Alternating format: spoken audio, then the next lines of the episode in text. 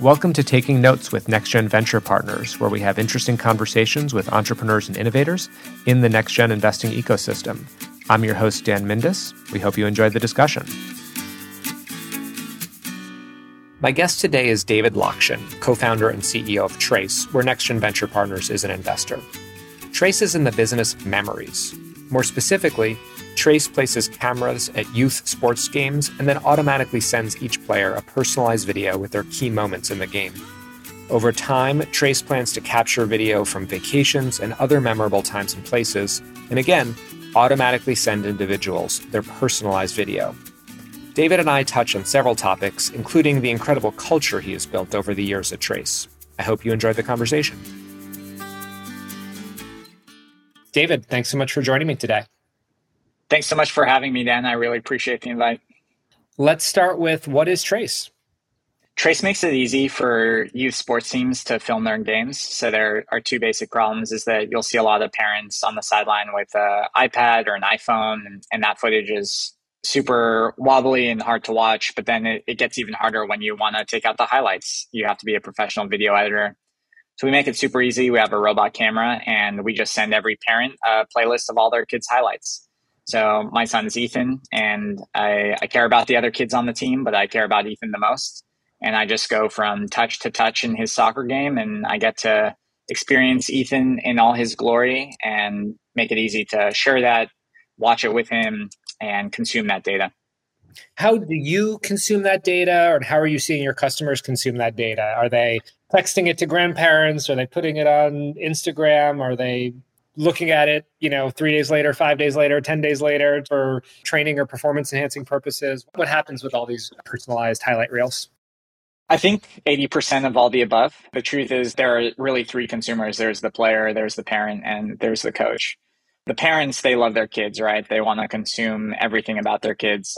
My son, I have 30,000 photos and, and videos of him, you know, and I, I go into my Google Photos app and I look at those every day we find the players they just want to see themselves they want to brag about their ability they want to get better so they're looking at all that. On the player and parent side we see that engagement is the highest the faster you send that video. So if you're sending that video even 24 hours later the consumption just drops off a cliff. We get 50% of the games out four to seven hours after the final whistle of the game and we see really high engagement on that. And that's the the whole point of Trace is you shouldn't have to spend a lot of time.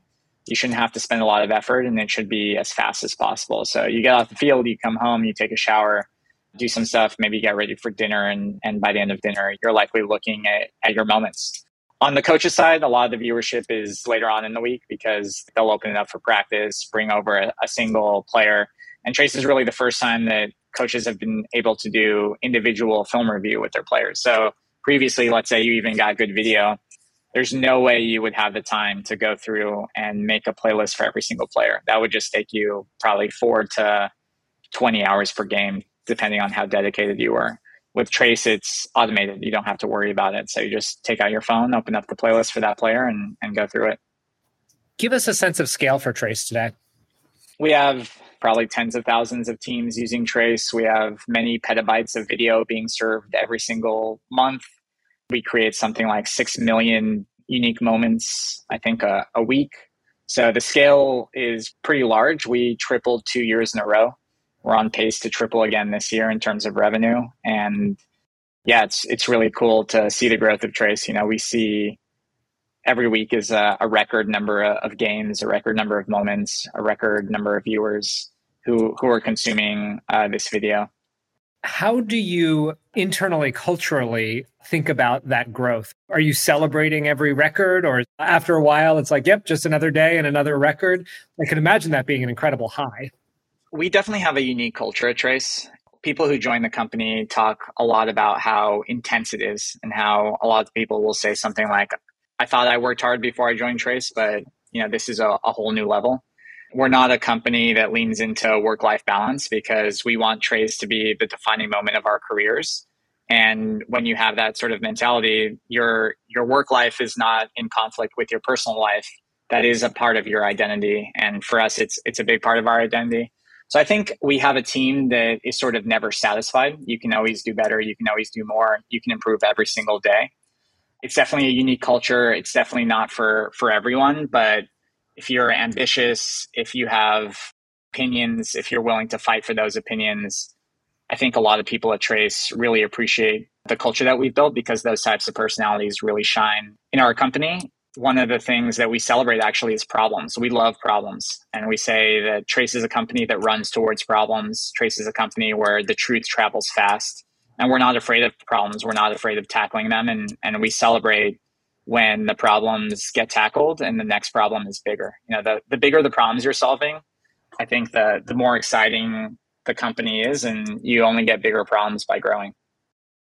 I was just on your hiring page and one of the lines that I liked was we're often solving problems that no one has solved before. I think that getting that culture where people love problem solving and you attract people who are just interested in the truth, interested in doing new things is I mean special when you can achieve that. It's also often challenging to scale. How many people do you have right now, and how have you managed to keep that culture alive with scale? Yeah, it's a really great question. I get asked how many people we have right now all the time, and I never know the number because when you're running a business, that's not a success metric. You know, success metric is the revenue, is the how the platform is being used, and, and things like that. And maybe that's an insight into the culture as well. I think we're probably in the hundred range, probably just under a hundred and we were probably a year ago in the sort of low 30s range. The truth is that really opinionated and really ambitious people, they're intrigued and they're inspired by people who are equally ambitious. You know, one of the things that our head of product talks about and our head of sales talks about is they both love hiring people who intimidate them so if you come off an interview and you're intimidated and you think this person might join and realize once they open up the kimono that we have a lot more problems than, than we give off, that's probably a, a great person to hire and, and a good person to be on the team. So it all comes down to the interview process, who the gatekeepers are on the interview process. I still interview every single person who joins Trace. And we're just really upfront on the interview, and the interview process is also pretty intense. We have a math team, for example, and we pay for the the project on the math team, but it's probably 20 to 30 hours and it's not easy. The drop off rate on on people who successfully do it is high. And then on on the sales side, just a lot of mock interviews. We do not take it easy on the mock interviews. A lot of projects on both the CS side, working through problems with management interviews. So we make sure that the interview process reflects our culture and we're also very honest and truthful about what it's like on the inside. David, you mentioned you have a math team, not super common. What are some of the things that that math team is tackling? It's all computer vision stuff. We call it the math team because every early hire seemed to be a math graduate school dropout, essentially. So I think that team now has a couple of physics PhD dropouts, but we really like people who are hardcore nerds. The everyone on the engineering team, we call it. We have an onsite every year. We call it Nerd Camp, so a little bit of self-directed humor there as well, but it's all computer vision and machine learning problems. There are other problems as well. Some of the hard challenges we're tackling are like how do you synchronize n number of cameras in time and space without them talking to each other? So that's not a computer vision problem, but that's a very hard problem to solve. And we do use some computer vision in solving that problem. A lot of patents on the team. Every patent we've ever applied for has been awarded. So a lot of hardcore engineering going in that. A lot of companies would call this the R&D team, and we don't like to call it that because every person on that team writes code that gets published to production, and every person on that team has free ownership to publish to production whenever they want. So it does do a lot of R&D, but that R&D turns into results. We're very results oriented. We have a value at, at Trace called focus on what matters, and can't do that unless you're results driven. So the math team, long story short, is a lot of computer vision and, and a lot of algorithm development. So you have a culture on the one hand that is lots of PhDs, you know, dropouts, people who like nerd day, who want to solve challenging computer vision problems. On the other hand, you have a product that is not quantifiable. You're selling memories. You're selling the moments of your children. Is there any tension there, or do those marry up nicely? Yeah, that's a really good question. I think one of the reasons that we love dropouts, to be honest with you, is that people who drop out of PhD programs are looking for something more, and that something more is usually something that is very results oriented. And in a PhD program, you're working alone, very rarely in a team, at least on the physics and the math side. And the work that you do day in, day out could never see the light of day. And if it did see the light of day, not a lot of people would see it. But when you come to Trace, you're pushing into production something that more than a million people a month are viewing, right? The viewership of Trace Moments is huge. I think one way you stay grounded is that a lot of people on the product and the math team, we, we talk to customers all the time. And at the end of the day, like they don't care that it's done through computer vision or if it was done through something else. They care that it was meaningful to them, that they had an emotional attachment to the video that they were watching. That if someone talked about an event happening to their daughter that day on the softball field or on the soccer field or whatever have you, that we captured that, we made it easy and they didn't have to do any work.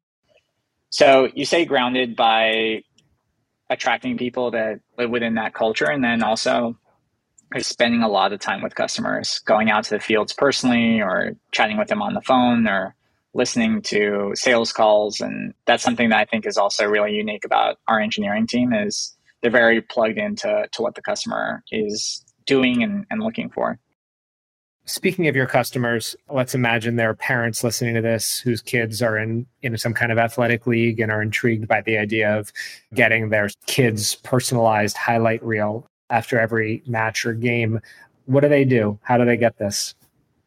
Traceup.com. Uh, you can buy right on the website. We also offer demos for parents, and, and we do that really, really often. So we're we're demoing hundreds of parents and coaches and, and directors of clubs a week and would love to demo you as well.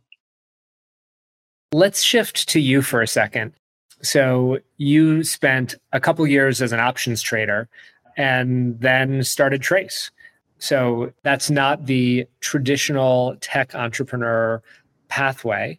How have you grown as or even become a leader when you just had that quick financial job before doing this?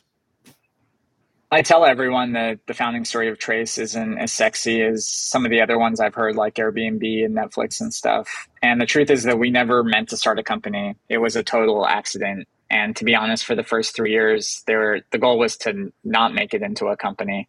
So I've been coding for a long time since I was a kid. My co-founder is actually my dad. And we've always had side projects. Sometimes those side projects are physical. So we built a lot of cool stuff when I was a little kid. And sometimes those side projects have been technical, both hardware related and software related. And this was just another side project. And what we were building was an app for skiers and snowboarders. And part of the internal tools that we built was software to automatically edit GoPro footage. And when I had that GoPro footage edited for the first time for me, I was going surfing and surfing is like two hours long. The number of waves you catch is not that high, and the amount of time you're actually surfing in those two hours might be in the 40 second to 60 second range. It's, so you're mostly not surfing. And to come back and have a computer edit out all of my waves automatically and label them, how fast I was going, I can look at the longest, I can look at the fastest. It was an aha moment. You know, what if your entire life was like this? you could extend it to obviously other sports. So now we're in team sports, but you could extend it to something like a, a theme park or a hotel chain. Uh, I went this summer to my sister in law's wedding, and it was at a resort in Tahoe. And what if the resort in Tahoe was giving you the highlights of your vacation without you having to pull out your phone? And so that's what sparked the idea is having that video edited for me for the very first time it became pretty obvious that if we could do this for life in general, it was a massive idea. It is a huge idea. So you've got to put one foot in front of the other at the same time. So you're right now in youth sports, and there's plenty of room there. New sports, international, and so forth. But where do you see yourself going next? If the idea is rather than having you have to pull out your phone and take your own video, there's cameras potentially everywhere and you get your own personalized highlight reel. What's next after sports? We don't think of sports as being that far away from the vision. And I say that as genuinely as I can. One of my favorite interview questions that I usually start off with is tell me the story of your life starting with kindergarten. And you would be surprised. I would say 90% of people, whether it's engineering, whether it's sales, whether it's customer success, whether it's marketing, whether it's finance, they tell the story of the sports that they played as kids. I do the same thing. I wasn't a super high level athlete, I didn't play in college, but we were pretty good in high school and we had some success and we went to state and all that kind of stuff. And even my story is that I was a swimmer and a water polo player. And I have memories of certain games. I remember what the score was. I remember how many assists I had. I remember how many goals I had. I remember what the weather was like.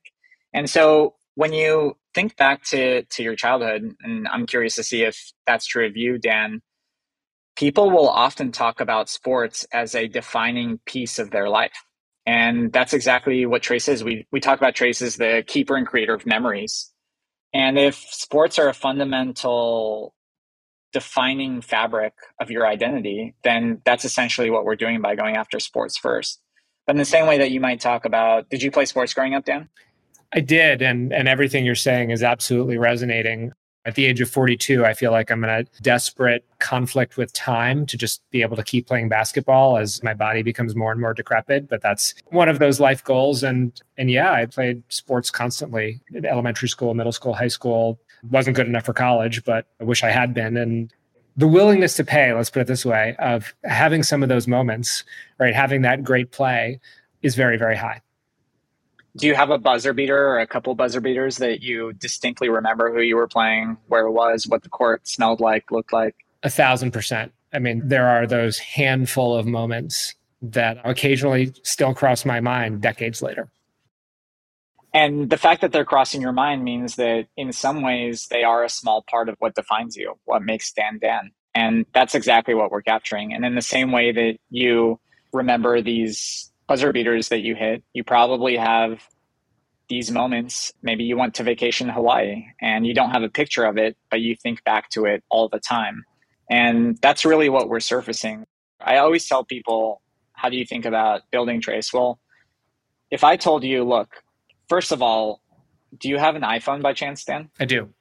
Do you mind opening up the Photos app and telling me how many photos you have taken? It should be at the very bottom. Well, it's not nearly enough. Most people, they don't take a lot of photos. Then they have a kid. They take a ton of photos in the first year of their kid's life, and then it sort of trails off again. And the second kid gets, you know, short shrift with respect to how many photos they've actually had. So I currently have 705 on my phone. Yeah, that is super low. I talk to people who have 30,000, 60,000 and sort of let's take me as as the example. I, I have 30,000 on my phone. Let's say I've had this iPhone for about a decade that's 3000 photos a year which means that i'm i'm taking 10 photos a day maybe 9 photos a day do you consider yourself a professional photographer dan well i think i gave it away with just the 705 uh, exactly yeah so you're not a professional photographer neither am i so why the heck are we taking so many photos and the reason is because we find ourselves in the moment and we want to turn that moment into a memory and the way I think about memories is a memory is a moment that refuses to be ordinary. Something about it emotionally drew you to that moment. Something about it spoke to you. You wanted to hold on to this memory forever. And so the, the next part is if I told you, wouldn't follow you inside your house, but anytime you and your family do something interesting or cool, I'm buddies with Steven Spielberg. I'm going to have his crew follow you around, and then Steven Spielberg will curate all the stuff send you video and photo highlights at the end of every day. Does that sound like it probably results in some pretty good content? Not only would I love that for my own personal use, I'm uh, just as a someone who is interested in technology and, and wants the world to be a better place. The idea of democratizing Steven Spielberg is pretty compelling. Yeah, to tell your story, right? And so, what's so special about Steven Spielberg is that he is an incredible storyteller, absolutely incredible storyteller. And we think that we can teach a computer to tell your story. And we're doing that right now in baseball. We're doing that right now in soccer. And then the next part about Steven Spielberg that makes him so special is he has access to every single type of camera. He can take the zoomed in shot, he can take the blurry shot, he can take the drone shot. And cameras are starting to pop up everywhere. If you're at a soccer field, they're starting to pop up everywhere, whether it's a Sony cam or it's an iPhone or it's a trace cam.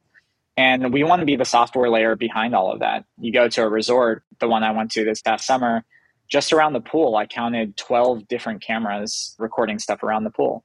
I went down the water slide probably 40, 50 times with my son. I never took a picture of it. But it's my favorite part of the wedding weekend. It's the memory I come back to the most. And I don't have it in my phone, I, I only have it in my mind. I would have loved for that resort to send me, hey, look at how much fun you were having with your son. Come back next year. So cameras are starting to be everywhere, and we think that we can teach a computer to be almost as good as Steven Spielberg on the storytelling front. And that's the way we think about the product holistically. I think that's a great place to end. David, thanks so much for joining me today. Thanks so much for having me, Dan, and really excited to be working with you. Thanks for listening to Taking Notes with NextGen Venture Partners. We hope you enjoyed the discussion. To learn more about us or to hear all of our past podcasts, please go to nextgenvp.com. And now for some important disclaimers. The information contained in this podcast is for informational purposes only and is not an offer to sell or a solicitation of an offer to purchase any securities. Past performance is not indicative of future results. Any performance or projections contained herein may be significantly affected by future events. Any opinions, assumptions, assessments, statements, or the like regarding future events, or which are forward looking, constitute only subjective views and beliefs should not be relied on and are subject to change due to a variety of factors, including fluctuating market conditions and economic factors.